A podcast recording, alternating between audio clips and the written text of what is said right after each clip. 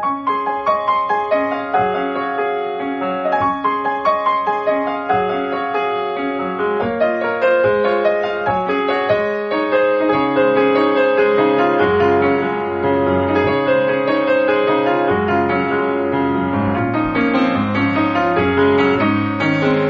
さんこんばんは、ミッチェルです。いかがお過ごしでしょうか？本日は6月ラストの配信ということで、27日となります。えー、実はですね、明日、いよいよいよいよ初、私が今チャレンジしている場所の舞台を、はい、踏ませていただくということで、えーとても緊張感もありつつ、えーそんな中、私、あの、生まれて初めてですけども、今ちょっとお腹の周りにコルセットを巻いておりまして、一体何があったんだっていうね、どうしたんだミッチェルということで、はい、あの、ちょっとそのあたりについても、日々のことについてもね、今日は少しお話しさせていただきたいと思いますが、この番組は、恋愛、夢、ご縁をテーマに、不可能を可能にするをモットーにいたしました、私、ミッチェルがお話をしていくという番組です。今日はですね、まあ、その明日のこと、えー舞台、初舞台を踏むということと、えーそれから日々感じている、あ、こういう風に生きていくということがとても大切なんだという、あの、日頃のですね、気づき。はい、これはプライベートにおいても恋愛においても思えることではないかということを今日はお話ししていきたいと思います。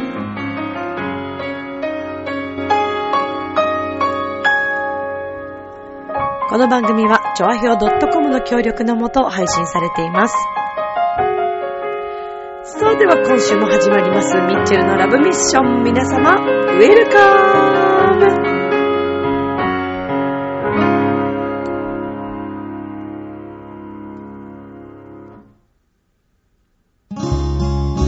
誰かに何か言われても諦められない夢があるなら今すぐ行動に移せばいい。チョアヘオ .com を聞いているそこのあなたミッチェルと一緒にラブミッション。改めまして皆様こんばんは、ミッチェルです。イエーイさあ、6月27日ということで、6月ラストの配信となります。2019年、ねえ、もう半分終わりました。ご苦労様でした。皆さん、お疲れ様でした。ほんとそんな感じじゃないですか？早くないですか？この前ね、生徒さんで、えーっと、今の私の生徒さんの最年少から数えて2番目の生徒さんが、学生さんのね、女の子が、すごい可愛い子がいるんだけど、その生徒さんとさ、なんか、どう？なんてこういろいろ話をしててね、早いねっていう話になって、いや、こうほら、年をね、取っていくと、毎日、時間のね、流れが早く感じるということは、よく多々聞きますが、どうやらですね、そんな若い子子でさえも、彼女は高校生かな？高校生でさえも、そう感じるという。で、地球は早く回ってるんじゃないかっていうね。何かがこう早く回り始めてるよね、これはっていうね、話をね、今日、そうそう、先日はね、そうしていたので、そうなんですよ。どうですか？だってさ、お正月、えー、っていうぐらい早いんだよね。ラブミーリスナーさんはどうですか？みんな早く感じません？どう考えても私は早いと思うんだよね。うん。まあ、それでまあ、早いといえばね。今、チャレンジしている、こう、ミッチェルの新しいチャレンジですよ。で、まあ、あの、そうですね。ちょっといろんなことをね、こう、ネット上で、えーお話しするというのが、まだ今自分の立場から言って、えーあまりそんなにこう話せないというのが、あの、まあ、現状ではあるんですけども、ちょっとオブラートに包みながら、はい。まあ、私がね、今、養成所に通っているということは、ラブミッションのリスナーの皆さんにはお伝えしていると思います。そして、実はその、明日、えー初、その養成所のですね、えー舞台を、舞台に立つことになります。まあこれは、そうですね。まあ、ある程度までちょっとお話しすると、えー、以前にもね、話してるから、ちょっとそのあたりは話しますけど、今、あの、現在、吉本工業のですね、え、NSC というところに私は今通っていて、で、あの、養成所なんですけども、そちらで、あの、日々勉強させてもらってます。本当に刺激的な毎日で、あの、私おそらくこれまでいろんなところで学んできましたけれども、一番自分がこうしっくりきて、一番自分が楽しく、えー、そして自分らしく、まあそれでもまだ自分を100%出し切れてないなっていうところに自分でこう反省したりとか するんですけども、なんかそんな風に感じています。うん。で、まあこの年になって、えー、そこにこう飛び込むということへのチャレンジする勇気というか、うん、それは本当に最初ね、入る前は結構悩みましたということもラブミッションの中ではお話ししたと思うんだけれども、踏み込んでみて本当に良かったなと思ってます。で、明日以降ね、また何が起こるかわかりません。それは自分の何か失敗によって、えー、所属できなくなってしまうということもあるかもしれません。それはもう本当に、あの、何とも言えないことなんですけれども、今ね、すごく、この、養成所に通っていて、まあクラスがあるんですけど、自分のクラスの仲間が本当にかけがえがなくてですね、えー、まあそれもちょっと変な話なんですね。本来はみんなライバルですから、あの、みんなそれぞれが自分の夢に向かって、えー、この授業に出ながら自分というものを表現しているんですけれども、でも、なんかね、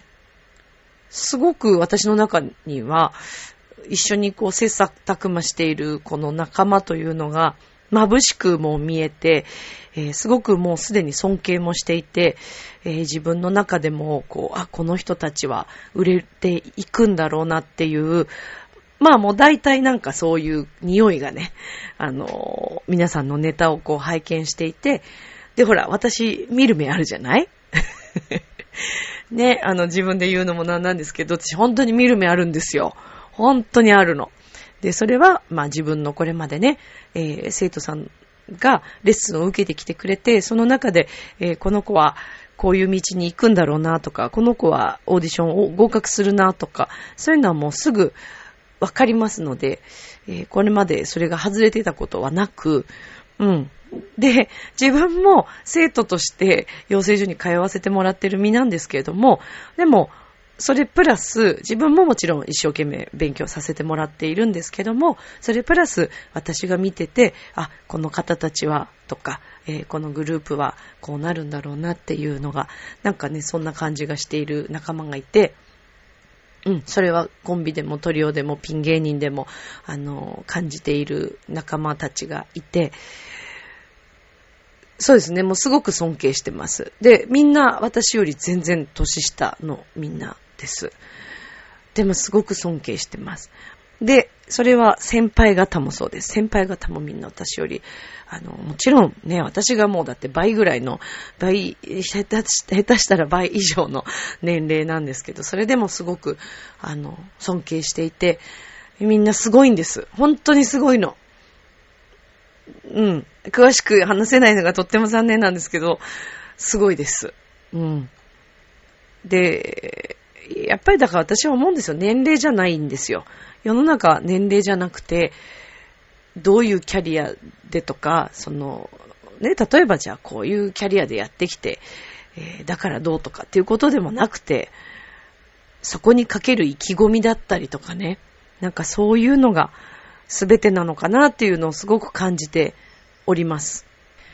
何かを一生懸命やろうとする気持ちってね、眩しいですよ。本当に。ただ、それ思うのは、あの、同世代の私と同じぐらいの年齢で、えー、偶然にもですね、本当に全く同じなんじゃないかな。全く同じ年齢が3人、私を含めて3人なんですけど、あのー、すごくね、それもそれでまた面白くて、まあ、キャリアがね、ある方々もいらっしゃったりしますけど、そういうこう、仲間を一緒に、いや、これはね、多分ね、外では絶対出会えない仲間だなと思って。いや、それで、私別に宣伝するわけじゃないですけど、今ここに行ってるからって宣伝するわけじゃないけど、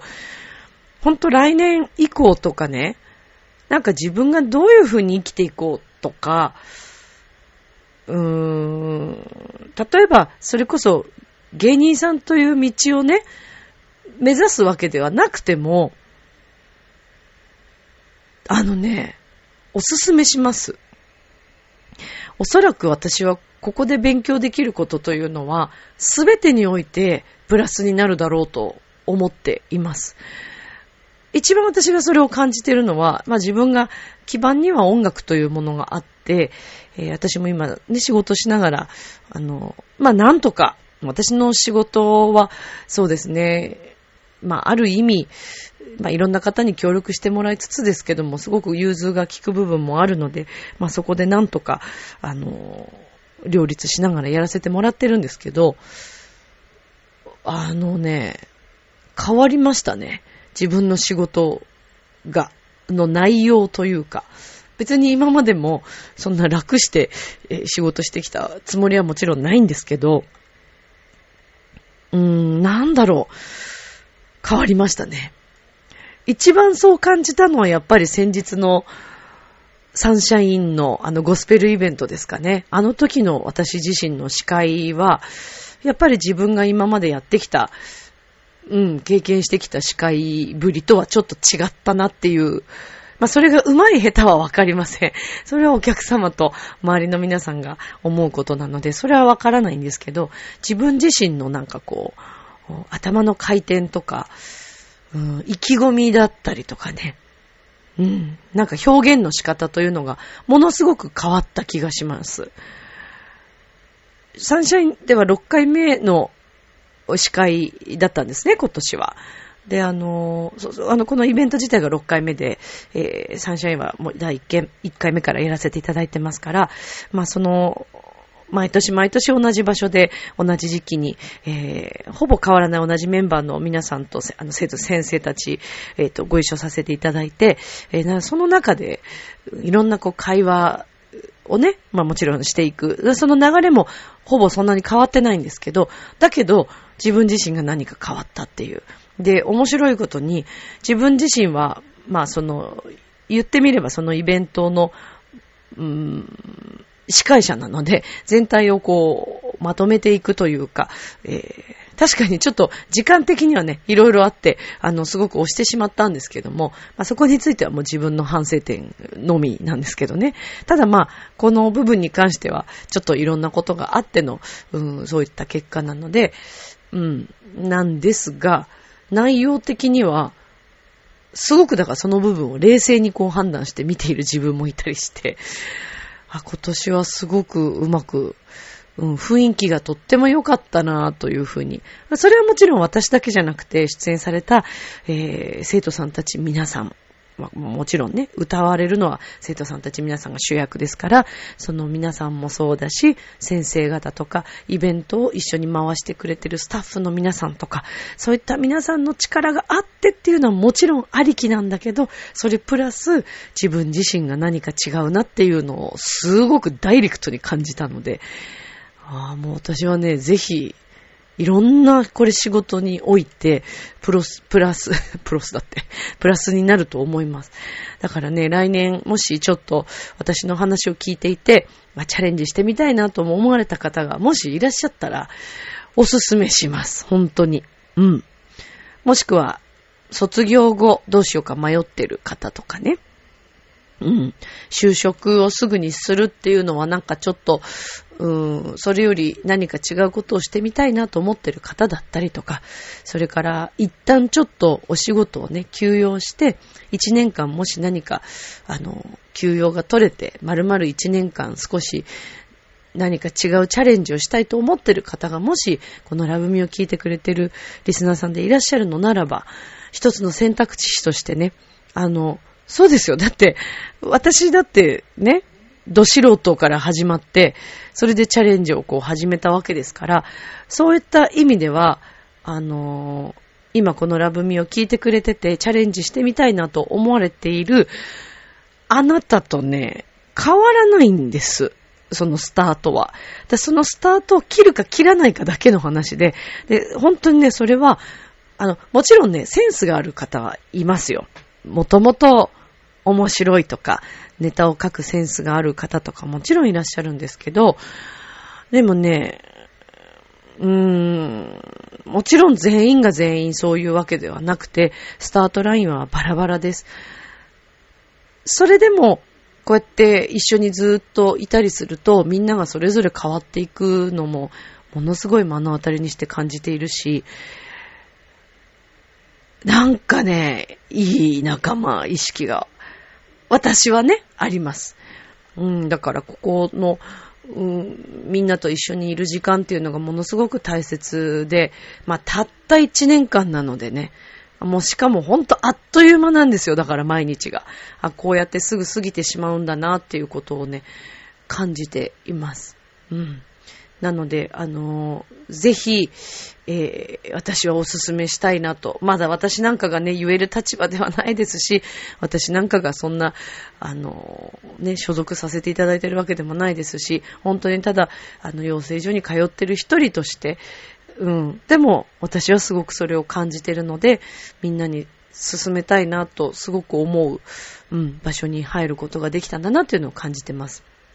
で、その場所のですね、あの、この度、はい、えー、ステージに、あの、私たちの今校舎は神保町にあるんですけど、その神保町に神保町花月という名前がついておりまして、そこで、あの、舞台を踏みます。で、今回は、私たちは東京25期という25期生なんですけども、25期の、えー、お披露目会というのも含めて、明日28日は、えー、NSC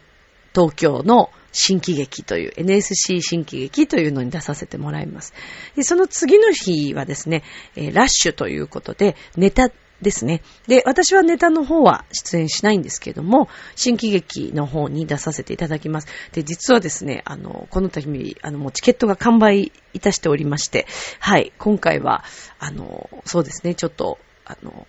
皆さんに来ていただくということが、まあ、残念ながらできないんですけれども、えー、またのね、機会の時にはお誘いしたいなというふうに思っております。で、まあ、もう一つのご報告としては、えー、先日、まあ、その、ある、えー、そうですね、あのー、ああ、でもどうなのかなこれ言っていいのかなまあ、でもこれも、いずれ、おそらくインターネット上には載ることになると思うので、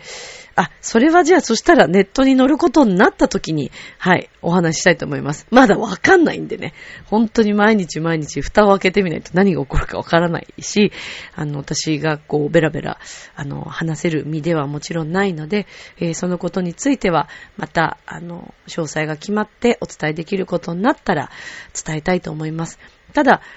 私が今こう言えることとしては、えー、こんなね、えー仲間より倍、倍倍、2倍以上、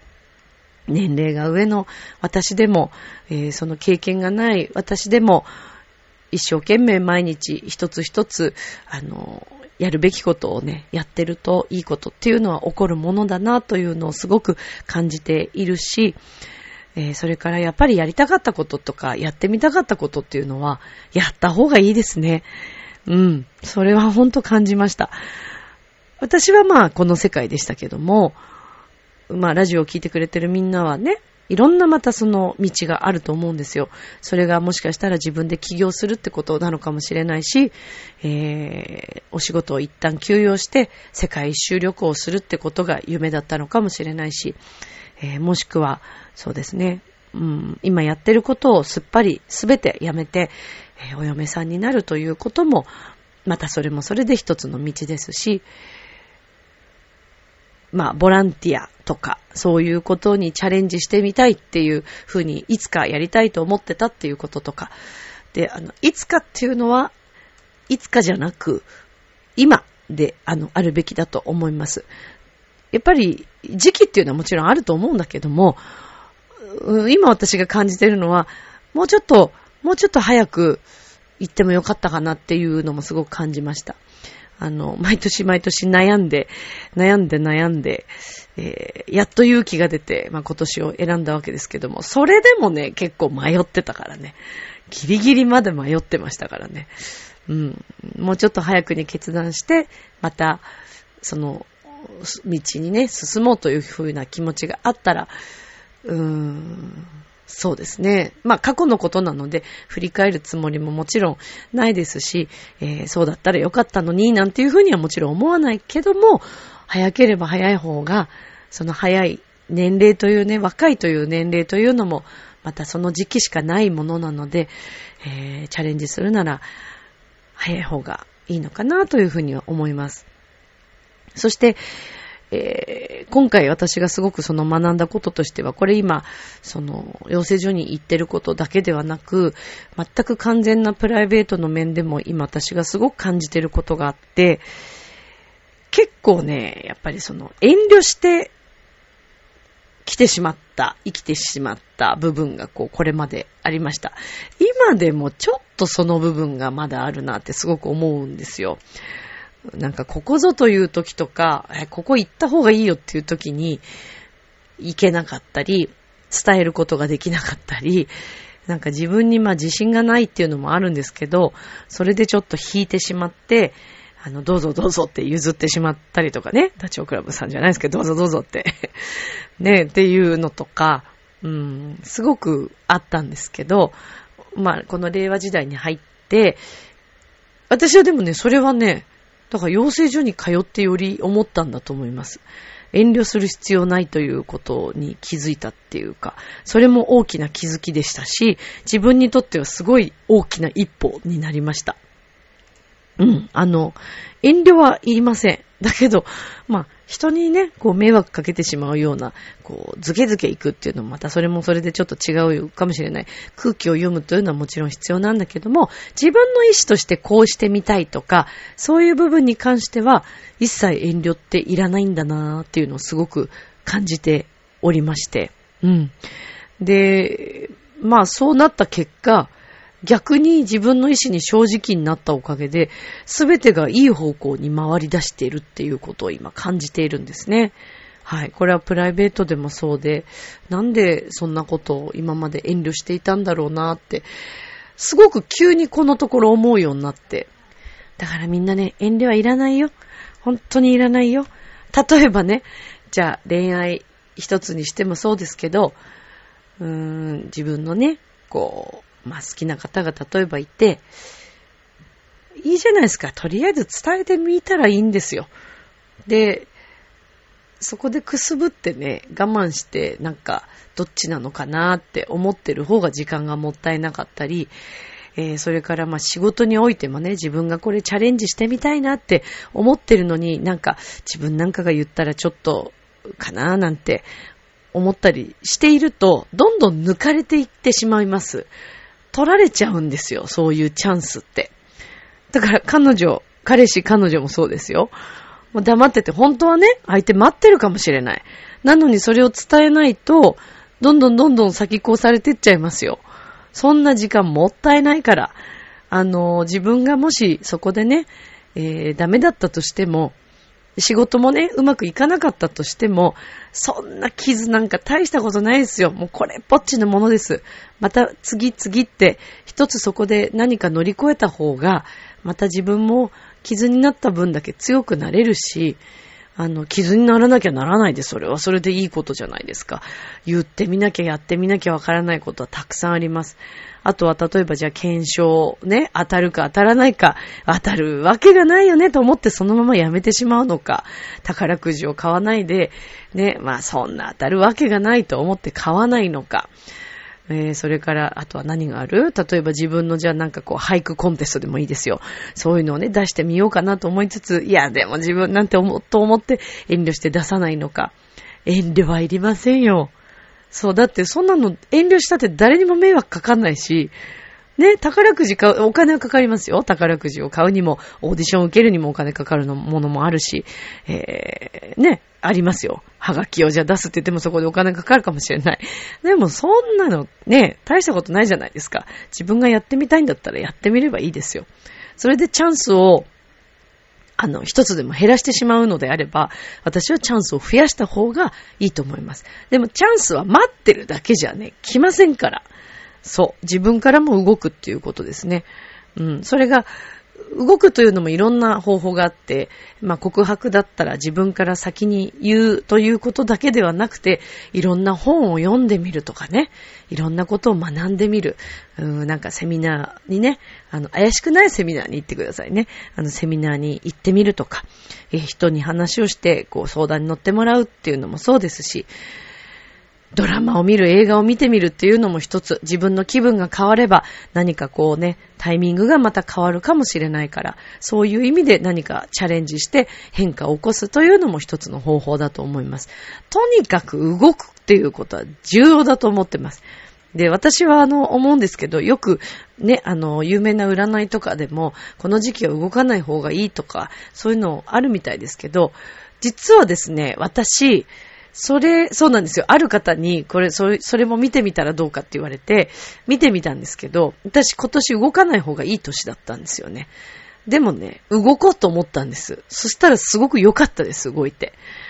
うん、あの、停滞した方、あの、いやな、あのね、うんと、運がない時とかって、これ私の持論。持論だからわからない。それは人によってなので、それは自分の考え方で、自分の直感で動いたらいいと思います。それを信じるのであれば、それを信じればいいし、なんかちょっとそうじゃないなと思えば、動いてみたらいいです。私の持論としては、動くなと言われる時ほど動くようにしてますね。うん。だって停滞しちゃうんだもん。動かないと。はい。です。で、気をつければいいんです。それは自分で。あの、気をつけられる範囲であれば。そんなこと言ってたら時間経っちゃいますから。はい。あの、私は自分で動かすように。自分の、そうなんですよ。だからね、これ一つだけ本当に言える。あの、今また私が新しく読んでる本、今日も一つご紹介しますけど、今日読んでる、今読んでる本、今日じゃない、今読んでる本がね、ジョー・ビターレさんという方、ジョー・ビターレさんね、ジョー・ビターレさんという方の、これもたまたま出会った本なんですけども、結構多分古いサンマーク出版さんから出てる本なんですけど、宇宙スイッチっていう本がありまして、えー、望むものすべてにたちまちつながる究極の5ステップっていう、はい、5つのステップですね。っていう、こういう本なんですけど、今まだ途中なんですけど、まさに、まさにその通りだなと思って読んでます。あるんですよ、そういうことってっていうのを、また、あの、身に染みて、こう感じて、自分のことと比べながら、あ、そうだな、その通りだなと思って読んでます。もしご興味あれば、ぜひこの宇宙スイッチという本もね、読んでみてください。動くんです。いろんなことが。本当に動かせますから。はい。えー、私がね、明日立たせてもらうその舞台も、まさかこんな日がこんな早く来るとは思っていませんでした。えー、一年前はね、えー、そそしてこの始まりの、今年の始まりもそんな風に思ってなかった。それから今私のプライベートで何か動き出してることも、うーん、すごい長年停滞してました。だけど、やっぱり、うん、動いてみる、伝えてみるもんなんだなということを感じています。ぜひみんなも条件は一緒ですから、これ私だけじゃないから、ぜひみんなもそうしてみてください。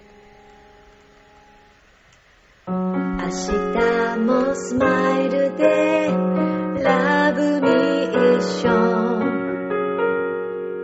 今日もありがと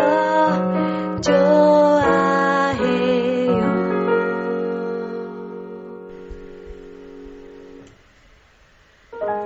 はい、ということでエンディングでございます。えー、ということなので、明日は、あの、精一杯また頑張っていきたいと思います。いずれまたね、あの、終わってから来週のラブミッションでは、なんとなくその日のことを話せると思いますから、はい。えー、私の挑戦、チャレンジはどこまで続くのかということを日々、なんか自分でもわからないなと思いながら楽しんでいるんですけども、まあ私の目標っていうのは変わらず、パリでカルメンを公演したい、えー、エンターテイメントオペラ、カルメンを講演したい。これはもう変わんないです。